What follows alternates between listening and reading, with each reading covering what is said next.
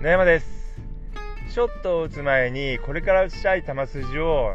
しっかりと明確にイメージして狙いをはっきり決めてからショットするようにしてください。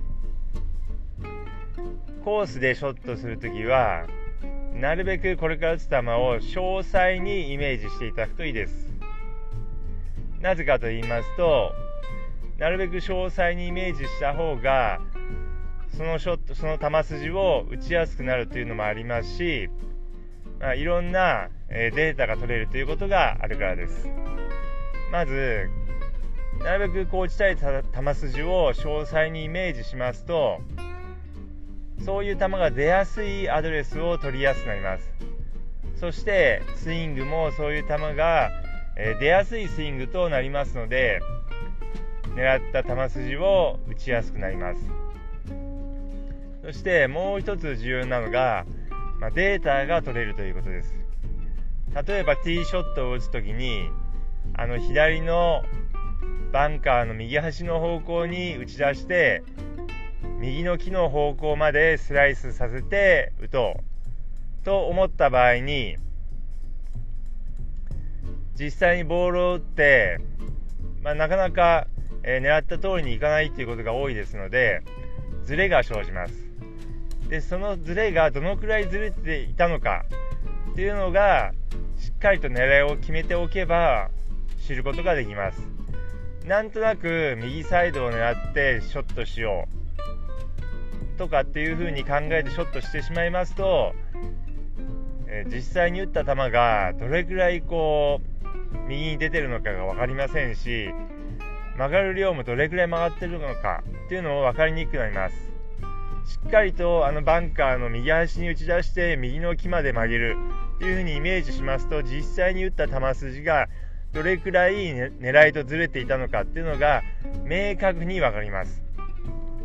でそのズレが分かれば次のホールではそのズレを計算して狙いどころを決めていただくといいです。例えば思ったよりも右に大きく曲がっていたとすればその分だけ狙いを左にとってえショットいたしていただくといいですし、えー、思ったよりも曲がらずにまっすぐ飛んでいたようであればそれを計算して、えー、次のホールでもショットしていただくといいです。でこれはティーショットだけじゃなくて、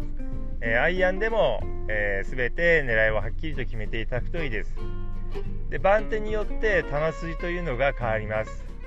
基本的には長いクラブというのは右にスライスしやすいですし短いクラブというのは左に球が行きやすいです。ですので番手によって、まあ、右左に曲がる、えー、度合いというのが違いますので何番アイアンを使った時にはどれくらい、えー、曲がってどっちにどれくらい出てどっちにどれくらい曲がったのかっていうのを、えー、しっかりと覚えておくようにしていただくといいです。そして、まあ、1日の中でも変わります。例えばティーショットにしても、まあ、ドライバーのショットにしても朝一のショットと、まあ、後半疲れてきた時のショットでは球筋が変わります。ですので、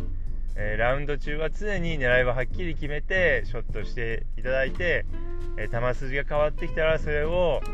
え、しっかりと、え感じて次のホールでそれを計算してショットしていただくといいです。やはりいいスコアでラウンドするためにはナイスショットをたくさん打つっていうこともまあ大事なんですけれども、まあ、それよりもやはりしっかりといろんな状況を把握して、まあ、いろんな状況にうまく対応する能力、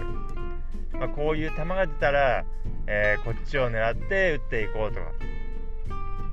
そういう、えー、いろんな状況に対応する能力というのが非常に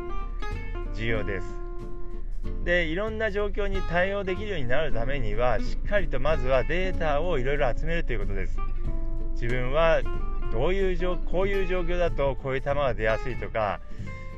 また別のこういう状況だったらこういう球筋が出やすいミッショットが出やすいなどというデータをしっかりと、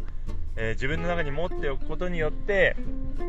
それらを、えー、生かすことができますのでえー、いいスコアでラウンドすることができます。このように、えー、ゴルフのまあ上手い人というのは、まあ、ナイスショットをたくさん打つということもあるんですけれどもいろんな情報をいっぱい自分の中に持っていますそれでこういった状況ではこういった感じになるというのがあらかじめ予想できるのでそれを、えー、予想して攻め方を決めていますですので、まあ、そうなるためにもまずは、え、これから打つショットをしっかりと明確に狙いを決めて、え、イメージしてそれからショットするようにしてください。そうすることで自分の中に、えー、いろんなデータが蓄積されていきますのでどんどんラウンドしていくたびにいいスコアが出る可能性というのが上がってきます。是非今度のラウンドではボールを打つ前にしっかりと球筋を決めて、えー、狙いを細かく決めてからショットをするようにしてください是非参考にしてみてください。